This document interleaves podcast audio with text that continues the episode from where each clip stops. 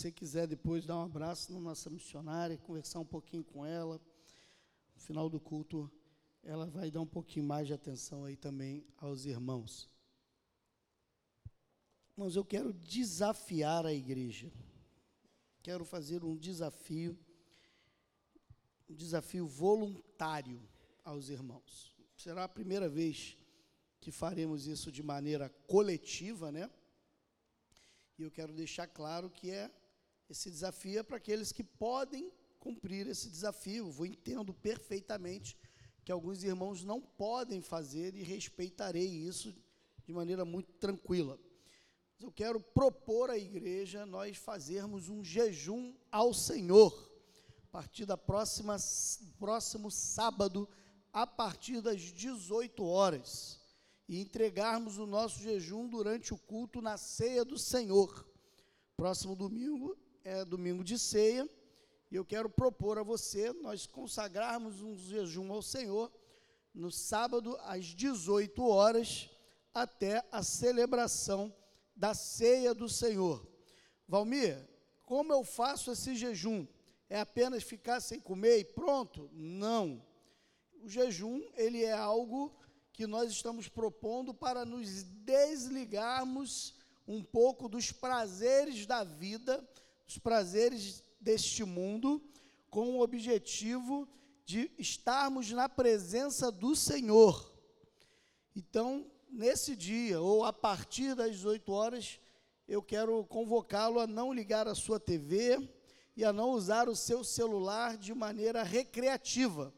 Apenas atender ligações, se for usar a internet que seja a trabalho ou para se comunicar com alguém, mas não ali para ver o YouTube ficar rindo, né, esse tipo de coisa, mas para você poder se conectar com o Senhor.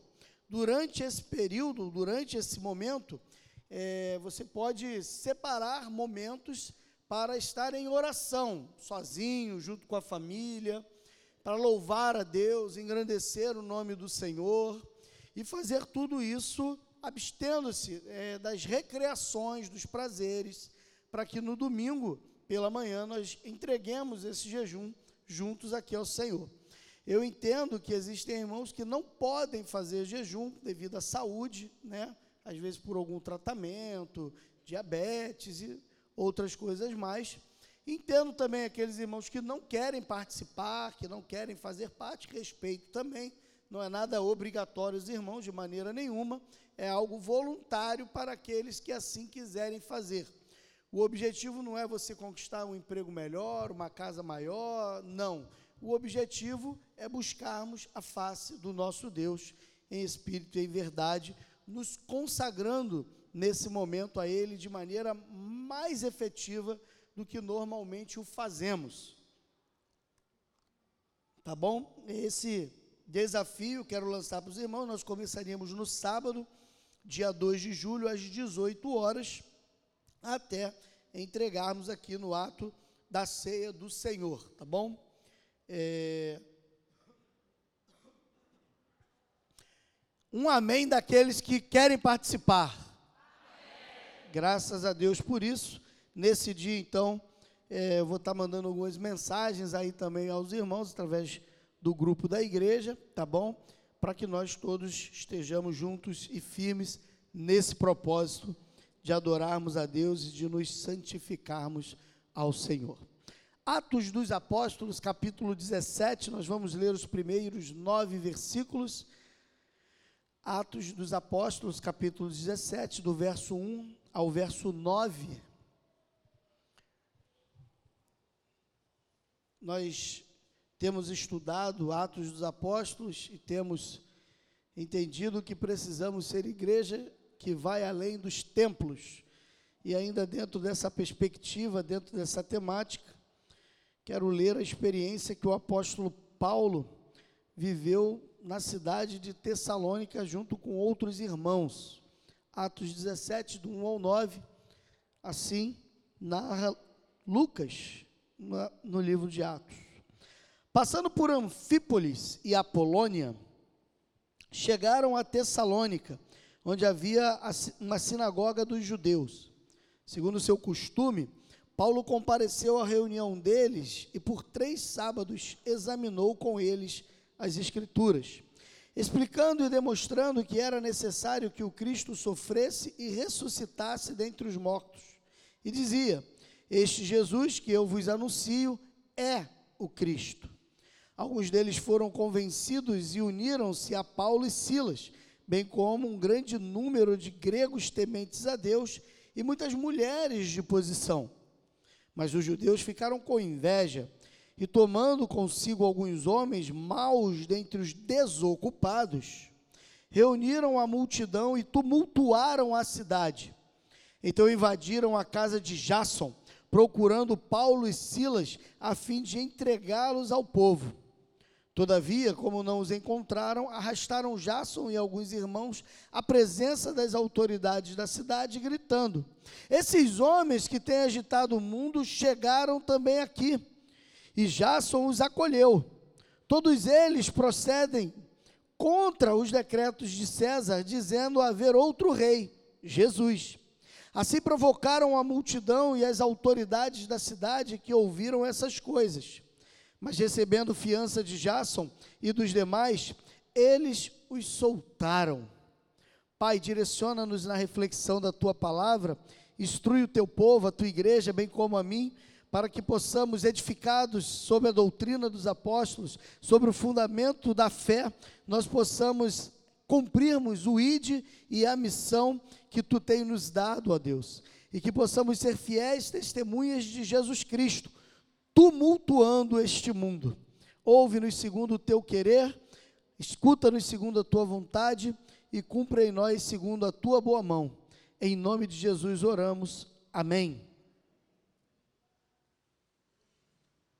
Na semana passada, nós encerramos aquela sessão do capítulo 16, quando falamos da prisão de Paulo e Silas, quando eles louvavam a Deus no cárcere, e em seguida é, daquele terremoto, eles não fogem, o carcereiro é impactado, se converte a Cristo, bem como toda a sua família, todos são batizados e logo em seguida são liberados a partir, e a partir daquele momento, Paulo e Silas prosseguem então em viagem missionária, eles continuam é, passando as igrejas que estavam no percurso, as igrejas que haviam sido fundadas na viagem anterior, eles começam a percorrer essas, essas igrejas para é, não só confirmarem as igrejas e o bom andamento que elas estavam, mas também para passar o parecer que havia sido decisivo ou decidido lá no Concílio de Jerusalém, em Atos dos Apóstolos, capítulo 15,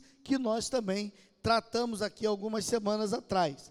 E seguindo, então, eles passam por duas, duas cidades, Anfípolis e Apolônia, e depois chegam a uma cidade chamada Tessalônica, onde havia uma sinagoga. E era costume de Paulo, quando entrava em alguma cidade, e naquela cidade havia uma comunidade judaica, ele antes de começar a apregoar o evangelho à cidade, ele iria primeiro aos judeus ele primeiro levava o evangelho aos judeus, pregava ao seu povo, pregava a sua raça, a sua gente.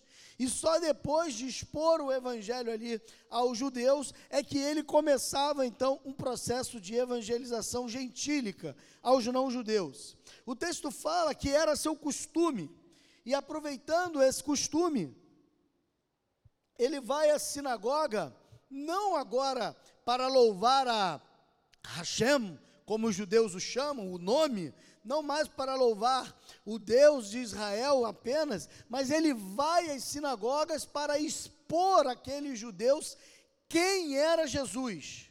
Ele faz uso de todo o Antigo Testamento para anunciar Jesus. Primeira coisa que eu quero destacar aqui era que Paulo era um homem versado nas Escrituras. Paulo conhecia a palavra de Deus. Paulo, ele era douto em poder afirmar quem Jesus era, porque ele conhecia as profecias bíblicas. Meu irmão, não existe uma outra maneira de conhecer a Deus e a Jesus nosso Senhor que não pela revelação das Escrituras. Mas, Valmir, a palavra de Deus diz lá em Romanos capítulo 1, por exemplo, que a própria criação, que a própria natureza manifesta a glória de Deus e que é possível conhecer a Deus através dessa manifestação natural, dessa revelação natural. Sim, é verdade mas não é possível conhecer a revelação especial de Deus, não é possível conhecer a salvação intrínseca e exclusiva na pessoa de Jesus Cristo, a não ser pelas Escrituras. Você não pode conhecer a Cristo e a salvação que advém dele através da obra criada. A obra criada testifica quem Deus é. A obra criada testifica a grandeza desse Deus, a onipotência desse Deus. Quando nós vemos a imensidão do mar, quando nós vemos a beleza de uma floresta, quando nós vemos a grandiosidade do sol e da lua, nós conseguimos reconhecer que existe a mão criadora de Deus por tudo isso. Nós conseguimos contemplar isso e falar: Deus é grandioso, Deus é bondoso pela sua obra criada, mas nós não conseguimos enxergar a grandeza do nosso pecado e a redenção que há em Jesus Cristo. É somente através das Escrituras que nós conseguimos ver isso. Paulo, quando ele entra nas sinagogas, ele vai ao seu povo usando o livro sagrado do seu povo o Antigo Testamento. E conhecendo o Antigo Testamento, ele começa a apregoar, a pregar e a anunciar a mensagem de Cristo para provar àqueles judeus que aquele Jesus, como diz o verso 3, é o Cristo. Nós utilizamos a expressão, ou o nome, melhor dizendo, Jesus Cristo, como uma espécie de nome composto. Né? Jesus Cristo é o nome dele. Valmir Roberto não é o nome de um cantor mexicano, é o meu nome, né? Valmir Roberto. Apesar de nós é, usar mais Valmir Rocha, primeiro e último nome, o meu nome é Valmir Roberto de Almeida Rocha. Então, é, nós hoje temos nomes compostos, sobrenomes de pai, de mãe. Naquela época, isso não existia. Os judeus não tinham sobrenomes, os judeus tinham nomes e referências de quem eles eram. Por exemplo, nós vamos ter é, Simão Barjonas. Simão Barjonas não é o sobrenome dele. Simão Barjonas, o seu sobrenome. Não. Barjonas, a palavra, a expressão bar quer dizer filho. Simão, filho de Jonas. Jesus de Nazaré. Jesus, residente, morador, nascido na cidade de Nazaré. Não existia sobrenome. Existia um referencial de quem era aquela pessoa, seja pelo pai, seja pela cidade, ou seja pelo título dele. A palavra Cristo, Cristóis do grego, do, do Novo Testamento, é a mesma palavra Machia, da expressão hebraica do Antigo Testamento. Messias. Messias e Cristo são sinônimos, apenas mudam o idioma. Cristo quer dizer o ungido, o ungido de Deus. Então, Paulo entrava nas sinagogas, verso 3, lá no finalzinho, finalzinho, para explicar que Jesus é o Messias, Jesus é o ungido de Deus, Jesus é aquele que haveria de restaurar todas as coisas para Deus. Paulo entrava na sinagoga com um propósito: anunciar a Jesus. Qual é o seu propósito quando você entra nos lugares? Qual é o seu propósito quando você sai com seus amigos? Qual é o seu propósito quando você se reúne com os seus parentes? Ah, vamos, eu quero estar tá bem ali, eu quero conversar. Ah, eu quero estar tá ali batendo um papo, relaxando, tudo mais. Sim, meu irmão, isso tudo é válido, isso tudo faz parte, mas o teu propósito precisa ser anunciar a Jesus.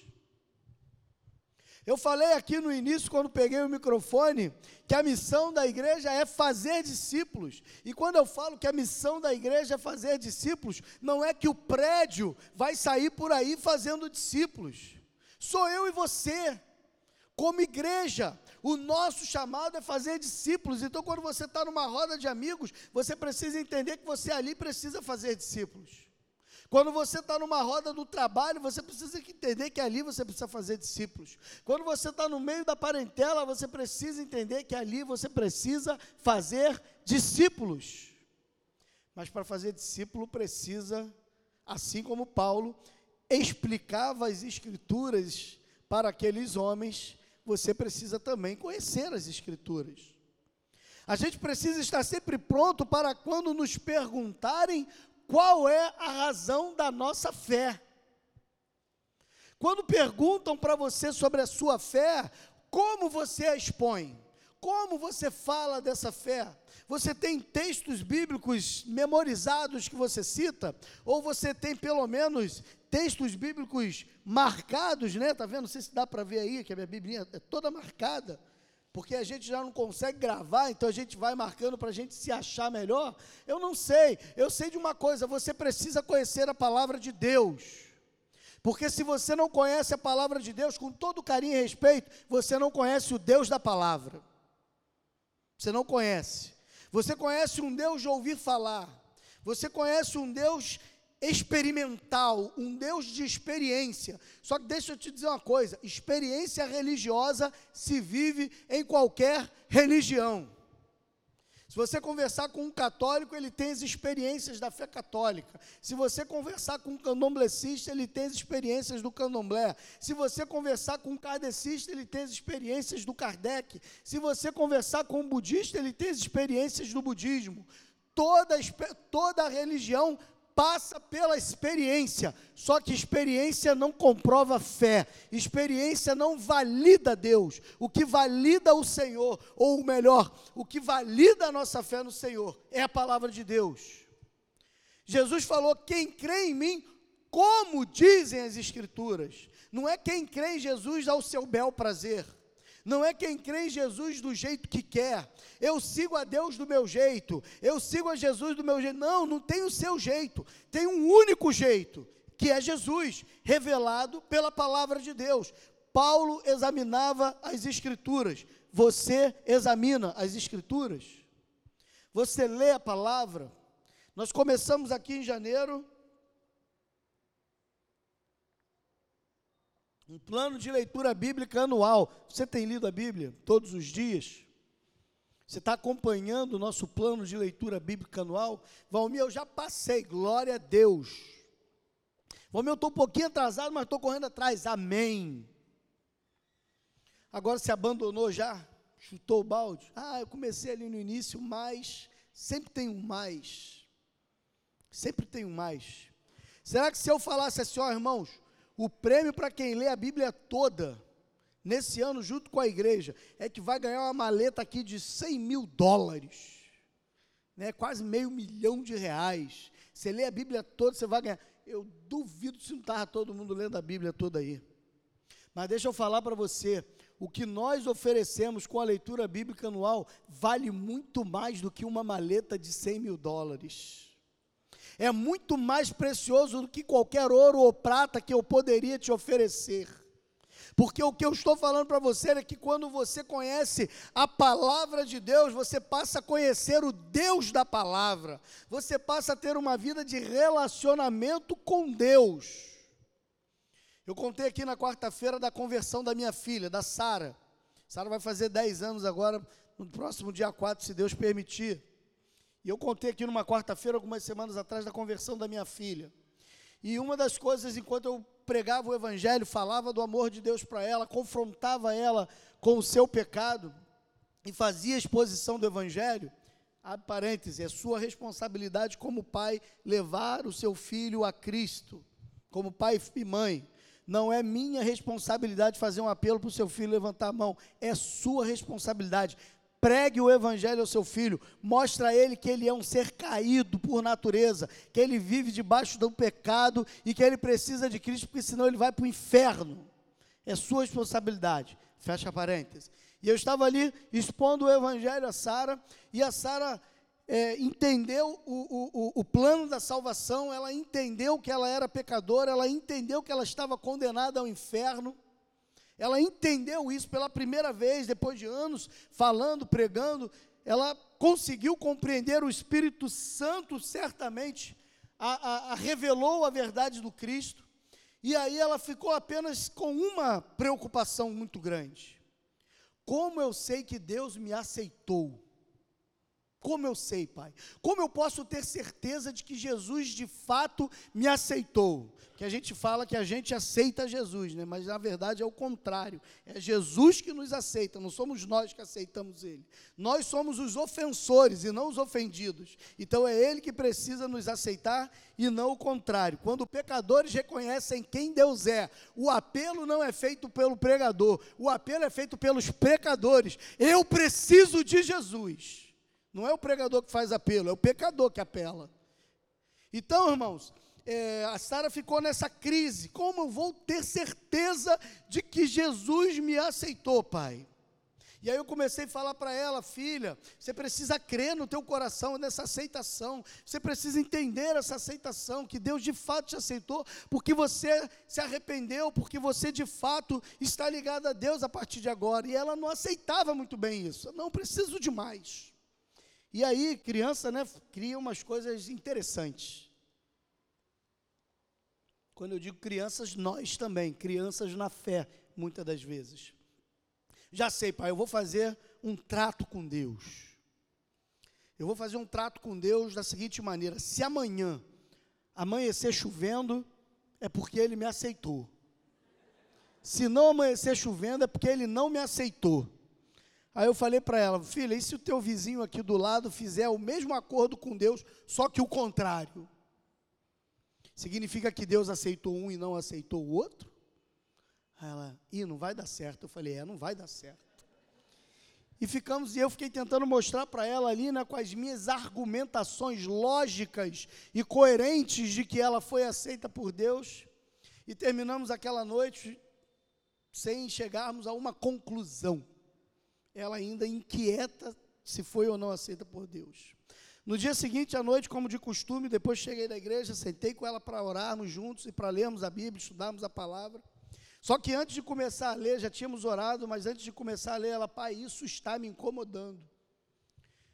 Eu quero estar com Jesus. Eu quero estar com Jesus, só que eu não tenho certeza ainda que se ele me aceitou.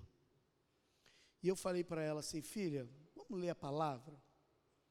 Deus nos fala através da palavra. Irmão, diante de Deus eu quero dizer para os irmãos, eu não sabia o que estava escrito na Bíblia naquele momento, naquilo que nós leríamos.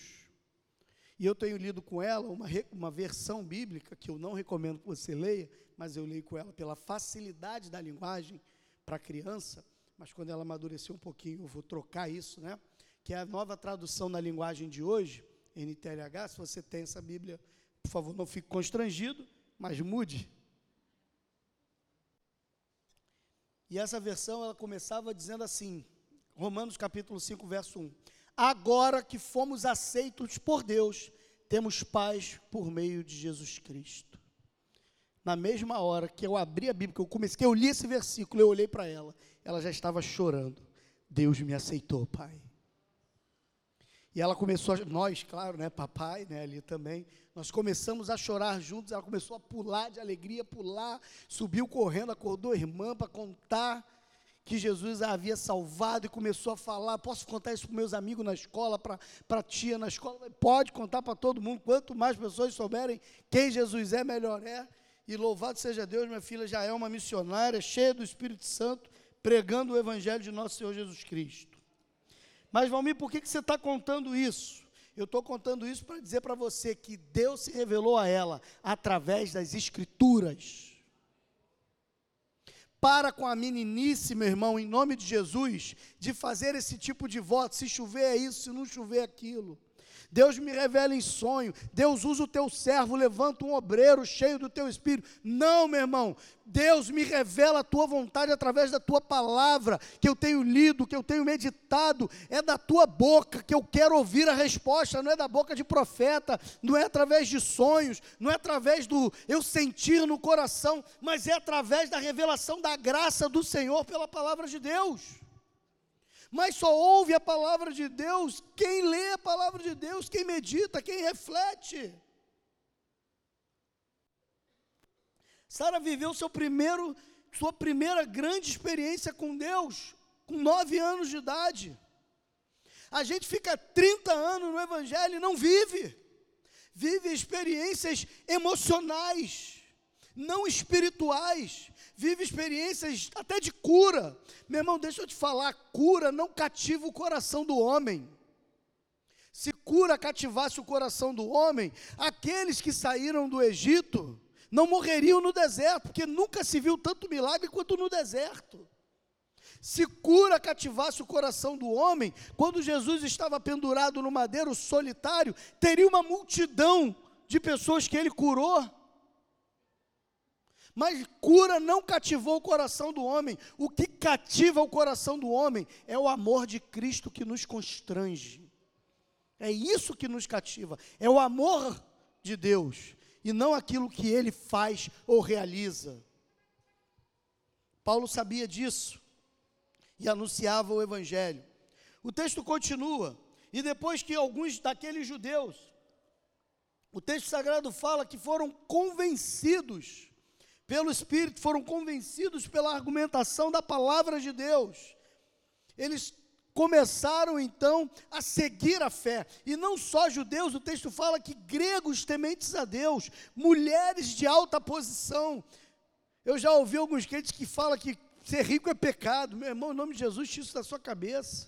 Ser rico é bênção de Deus, se Deus chamou para isso. Se o teu dinheiro é maior do que o teu Deus, se o teu dinheiro, ele consome mais de você do que o teu Deus, então ele é um pecado para você. Mas se a tua riqueza, se o teu dinheiro serve para glorificar a Deus, para abençoar a vida daqueles que mais precisam, para sustentar a obra missionária no campo, para abençoar a casa de oração do Senhor, o teu dinheiro é bênção. Seja muito rico e compartilhe com os irmãos. Abençoe a vida das pessoas. Não use a sua riqueza exclusivamente para si. Aquelas mulheres eram ricas de alta posição. E o texto sagrado lá de Lucas, o mesmo autor de Atos, vai dizer que quem sustentava o ministério de Jesus eram as mulheres endinheiradas.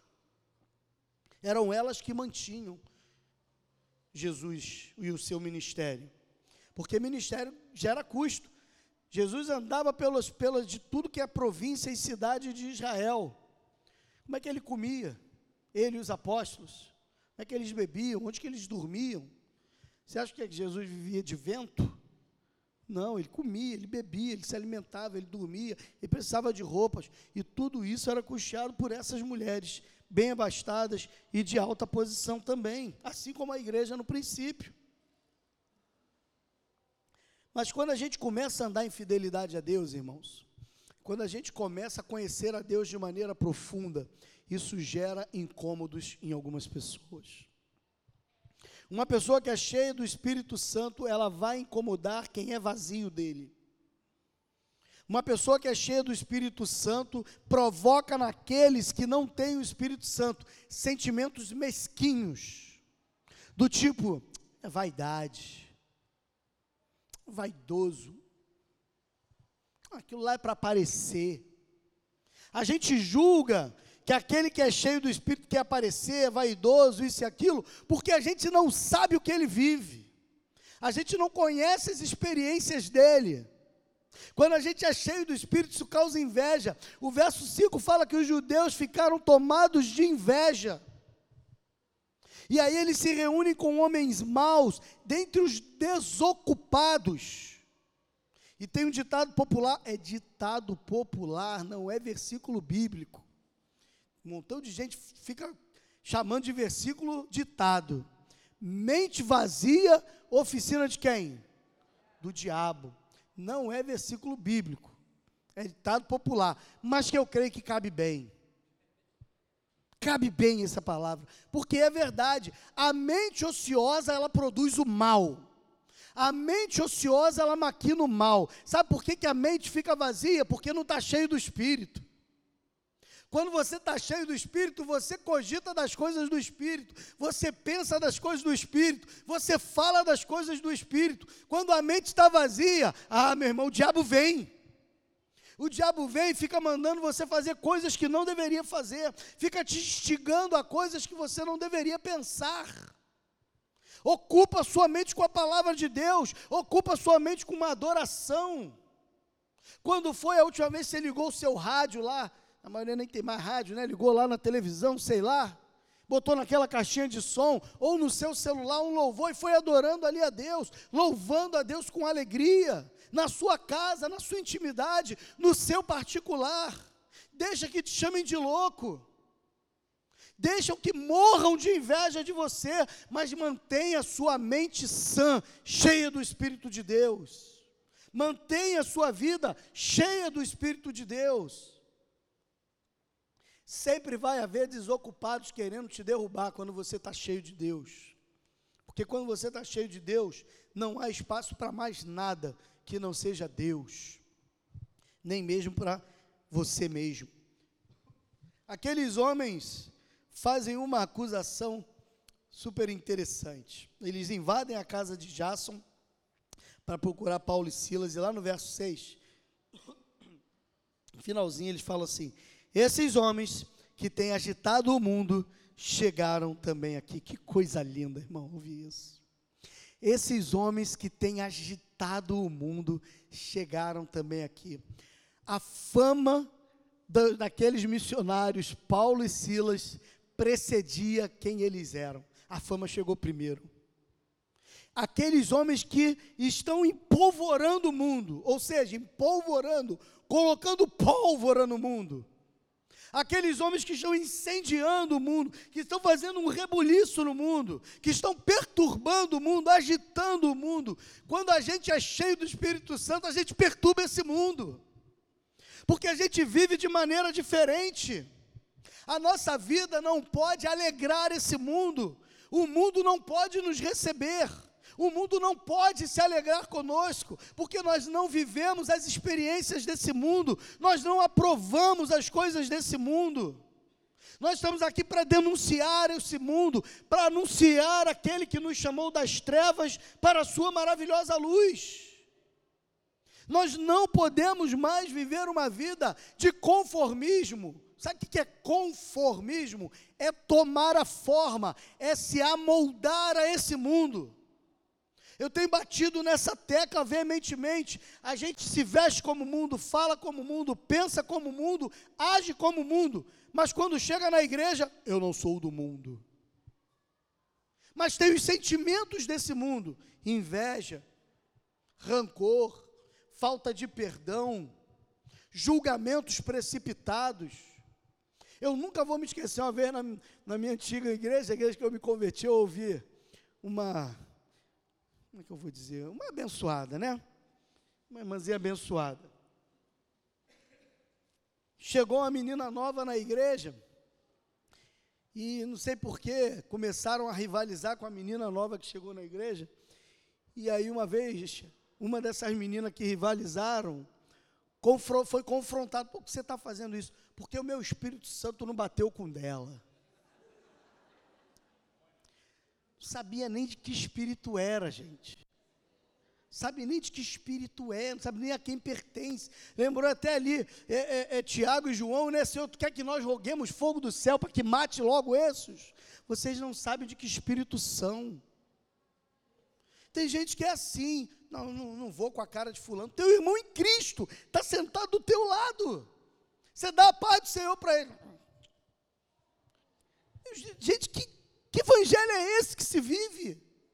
Que evangelho é esse que não consegue passar por cima das diferenças e abraçar aquilo que lhe é comum? Cristo em nós, esperança da glória. Que evangelho é esse que sai na rua e as pessoas não conseguem te identificar porque você se veste de uma maneira que deturpa a real fé em Cristo? Que evangelho é esse que quando você está na roda dos amigos, eu ia falar escarnecedor, mas pode pegar pesado, usa o mesmo linguajar que eles, conta a mesma piada que eles, se diverte da mesma maneira que eles, e no dia seguinte vem para a igreja dar glória a Deus. Mas que evangelho é esse? Que evangelho é esse que na sua cabeça, quando morre uma pessoa, ainda que bandido, ainda que traficante, ainda que um ser humano vil, comemora? Graças a Deus é menos um. Não estou falando que a gente tem que falar, ah, tadinho do bandido. Não, não é isso. Ele está sendo punido por aquilo que ele produziu. Não acredito em vitimismo social. Então, mas daí eu comemorar que uma alma está sendo recebida no inferno. Que evangelho é esse? Que evangelho é esse que não se preocupa no momento de frio, como temos enfrentado nessas últimas semanas e que vem mais de hoje em diante? Passa por uma pessoa ao relento, tremendo de frio, com quatro cobertores no armário, mas não consegue condoer-se. Que evangelho é esse, gente? Que só olha para o próprio umbigo? A gente precisa voltar a agitar o mundo mas não agitar o mundo com fofocas na internet, porque o pastor engravidou uma, porque o pastor disse que a Bíblia é aquilo, ou porque a igreja faz daquele jeito. Não, purificando a nação através do bom testemunho de Cristo. O bom perfume de Jesus não pode ser exalado e sentido apenas dentro de um ambiente templário. O, ambi o cheiro do bom perfume de Cristo precisa ser sentido por aqueles que nunca sentiram. São essas pessoas que precisam. Que aroma agradável seu. Não você aqui do lado que está com o mesmo perfume que eu. Você está com o mesmo perfume que eu, você está perfumado de Jesus, que nem eu. A gente nem sente mais o cheiro um do outro. Mas quando você chega lá fora, faz toda a diferença. A gente não tem que agitar a internet pelas nossas infidelidades em Cristo, como tem sido ultimamente. A gente precisa abalar os alicerces da internet, porque nós fazemos a diferença num mundo onde tudo é igual a gente precisa voltar a movimentar esse mundo. Só que quando a gente movimenta esse mundo, a gente começa a receber pedrada. Perdão. Aqueles que estão em Cristo padecerão, sofrerão. É isso que a palavra de Deus diz. Sabe por que você não está padecendo? Porque você não é bom perfume. Sabe por que você não está sendo perseguido? Porque você não é bom perfume. Sabe por que as pessoas não estão afrontando você, caluniando você, é porque você não é bom perfume. Quando você é bom perfume, olha o que acontece lá, olha lá o verso 7, ó. Todos eles procederam, todos eles procedem contra os decretos de César, dizendo haver outro rei, Jesus. Isso era verdade? Não. Há de fato um, um rei, Jesus, não é um outro rei, até porque Jesus é o único rei a qual nós reconhecemos na realeza celestial e sobre nós. Mas, como a própria palavra declara, nós precisamos nos submeter às autoridades. Nenhum povo era mais fiel a César do que os cristãos. Faz o seguinte: pega os anais da história, a partir ali do, do ano 30 da fé cristã, a partir do ano 30 do ano da, do ano Domini, né, do, depois de Cristo, pega a partir de Cristo e vê quantas rebeliões aconteceram contra o Império Romano ao longo da sua história, até a sua queda. Depois você pegar tudo isso, vê quantas dessas revoluções e revoltas aconteceram por cristãos. Sabe quantas? Nenhuma. Nenhuma. Porque crente não se rebela. Crente não é rebelde. Mas, Valmir, eu não concordo com o governo de César. Calígula foi um monstro sexual. Nero matou cristãos como tochas, botava eles para pegar fogo vivo, para iluminar o caminho. Domiciano, Diocleciano foram terríveis, implacáveis. Marco Aurélio, nas suas perseguições. E como ovelha muda, os cristãos eram levados ao tosquiadouro. A gente hoje não faz isso a gente torce para o governo cair até, né? Seja esse ou outro qualquer. Cristão não se rebela. Cristão é ovelha. Você sabe como é que a ovelha. Já viu o ataque de ovelha? Você já viu? Não. Sabe por quê? Porque ovelha não ataca. Ovelha não ataca. A ovelha não faz nada, ela é um animal dócil. O bode dá amarrada, sabe que é amarrada? Aquele que vem assim, dá aquelas cabeçadas assim. Aquilo é bode, não é ovelha. Ovelha não faz isso. Ovelha é um animal dócil. Mas a gente acha que é ovelha, mas a gente às vezes é bode. Às vezes a gente é bode. Quando a gente é fiel, as pessoas vão deturpar aquilo que nós falamos, elas vão nos acusar de mentiras. Mas a gente tem que estar preocupado com isso, não, meu irmão. A gente vê o evangelho hoje midiático, as pessoas tentando lançar o nome do evangelho na lama através de escândalos que acontecem em igrejas, ministérios e pastores. Deixa eu dizer para você que esses escândalos não representam 1% do que de fato é o evangelho não representa. A maioria esmagadora das igrejas de Jesus são fiéis a Jesus, são fiéis a Cristo. Mas, Valmir, toda hora pipoca um escândalo, é, de um universo de quase 65 milhões de evangélicos no Brasil, você consegue ver quantos escândalos? A maioria dos cristãos de verdade vivem uma vida piedosa, vivem uma vida santa, vivem uma vida devota ao Senhor. Os cristãos, não dos evangélicos. Há uma diferença brutal entre essas duas coisas. Deixa que falem mal de você, meu irmão. Deixa que você seja achincalhado. Deixa que você seja apontado. O que importa não é o que estão dizendo de você, o que importa é a sua consciência diante do Senhor. Pega o discurso de Plínio, governador romano, do século II, ali do início, mais ou menos do ano 112 da fé da era cristã. Baixa na internet de, é, é, é, carta de Plínio ao imperador. Se botasse no Google, você pega ela na hora. Vê lá como é que os cristãos viviam. Plínio começa a perseguir os crentes. Sabe qual é a argumentação dele para perseguir os crentes? Ninguém é tão fiel assim. A argumentação de Plínio para Nero perseguir os crentes era, para Nero não, perdão, para o imperador perseguir os crentes era: ninguém é tão fiel assim. Não é que ele use essas palavras, é que ele começa a dizer o seguinte: olha só, esses homens, eles não se rebelam contra o império, esses homens não cometem é, promiscuidade, eles nunca estão envolvidos nos tumultos, eles nunca fazem nada de errado, eles fazem tudo direitinho, eles fazem isso, eles só dão bom testemunho. Ele fala: então por que, você está perseguindo? Porque ninguém é perfeito e eles são perfeitos, quase. Eles fazem tudo direitinho. A gente tem que perseguir, tem que ter alguma coisa errada na vida desses homens. Olha só que coisa. Fidelidade provoca perseguição. Por isso que as Escrituras vão dizer isso: que aqueles que estão em Cristo padecerão de perseguições. Se você está sendo perseguido, você tem que rever se de fato você está sendo cristão. E quando eu falo perseguição, entenda bem, não é porque o teu vizinho pisou no teu calo porque você é chato pra caramba, bota um som alto que incomoda ele, aí ele briga botando um som alto contra você. Aí você fala está sendo perseguido em nome de Jesus. Não, está sendo perseguido porque você é chato, você é mal educado.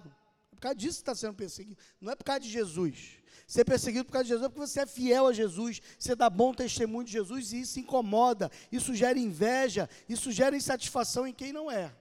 Aí sim. Vamos lá continuar aqui para acabar agora. Verso 8 9. Assim provocaram a multidão e as autoridades da cidade, que ouviram essas coisas. Mas recebendo fiança de Jason e dos demais, eles o soltaram. Olha só o verso 9. Perdão, verso 8. Eles provocaram, assim as pessoas que invejavam provocavam a multidão e as autoridades. A gente vai ser provocado mas como a gente responde é que, é que faz a diferença. Entenda uma coisa: cristão transmite amor naquilo que fala e não ódio. Tem gente que vai para a mídia para falar de amor gritando, berrando, botando o dedo na cara. Não é esse amor que as pessoas querem receber. Não é esse tipo de amor. Tem gente que fala de amor incitando ódio, né? E eu me lembro de um, de um texto que eu li alguns anos atrás do Frei Beto, que eu não concordo com a teologia de Frei Beto, mas eu não posso reconhecer que concordo com a frase dita por ele nesse texto, ele fala assim: quem mais defende a guerra, quem mais defende a paz é quem faz a guerra. Então, os Estados Unidos, por exemplo, invadiu o Kuwait, invadiu o Afeganistão, invadiu o Iraque e vai invadindo países e mais países com a justificativa de que está indo lá levar a paz em meio à guerra. É a chamada Pax Romana, né? É a paz imposta pela força, pela opressão. Meu irmão, quem fala de paz precisa ser agente da paz e não da guerra. A gente pega nas armas, como cristãos, pegamos, para nos defender de quem se levanta contra nós, nunca para atacar aqueles que nos são contrários. Nunca. Apenas em autodefesa. Ah, Valmir, é pecado ir para a guerra? Ouço muito isso. Não, não é pecado você ir para a guerra. É pecado de quem está promovendo a guerra. Você vai para a guerra porque você precisa defender o seu país, a sua família, o seu bem-estar. É por isso que você vai para a guerra. Você não vai para a guerra porque você quer conquistar mais território, porque você quer os campos petrolíferos, porque você quer mais alianças políticas. Não, você não vai para a guerra por isso. Quem está promovendo a guerra pode ser por isso. Você não vai com esse coração. Você vai para se defender, defender a sua família, defender o bem-estar da sua nação. É por isso que a gente vai à guerra como cristão. Em algum momento, irmão, verso 9 fala que eles receberam fiança de Jason dos demais e os soltaram. Em alguns momentos, a corda é aliviada do pescoço. A perseguição se aplaca, se acalma. A dureza da vida diminui sobre nós, para que a gente consiga respirar, recuperar as forças e se preparar para a próxima batalha. Como cristão, a gente sempre vai viver em meio a guerras, ainda que tenham momentos de ausências de batalhas, mas a guerra nunca vai acabar. Sabe por quê? Porque o diabo não dorme, ele não para, ele não cessa. E a gente precisa estar pronto e preparado para quando ele intentar contra nós, nós resistirmos não com as armas dos homens, mas com o poder da palavra de Deus. É assim que Paulo procedia, é assim que a Bíblia nos ensina a proceder. É fácil? Não. Eu tenho dito sempre para as pessoas o seguinte: falar de realidades no púlpito é molinho. Dá no máximo um trabalho para preparar o sermão. Agora, viver isso é doloroso. E a gente precisa começar a se preparar. Na verdade, começar a se preparar, não. Nós já tínhamos que estar preparados e vivenciando isso. Ao invés de estar reclamando das perseguições, fazer como os cristãos primitivos faziam. Agradecer a Deus pelo privilégio de ter, é, de ser perseguido por amor a Jesus. Agradecer a Deus pelo privilégio de ser perseguido por amor a Jesus. Vamos orar ao Senhor. Feche seus olhos. Vamos falar com o Pai, vamos falar com Deus.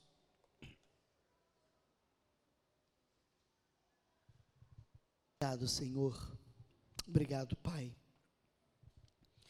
Porque a tua palavra é uma fonte inesgotável, uma água que jorra para a vida eterna. Ajuda-nos e ensina-nos, Senhor, a termos cada dia mais sede dessa água e a bebermos dela, Senhor.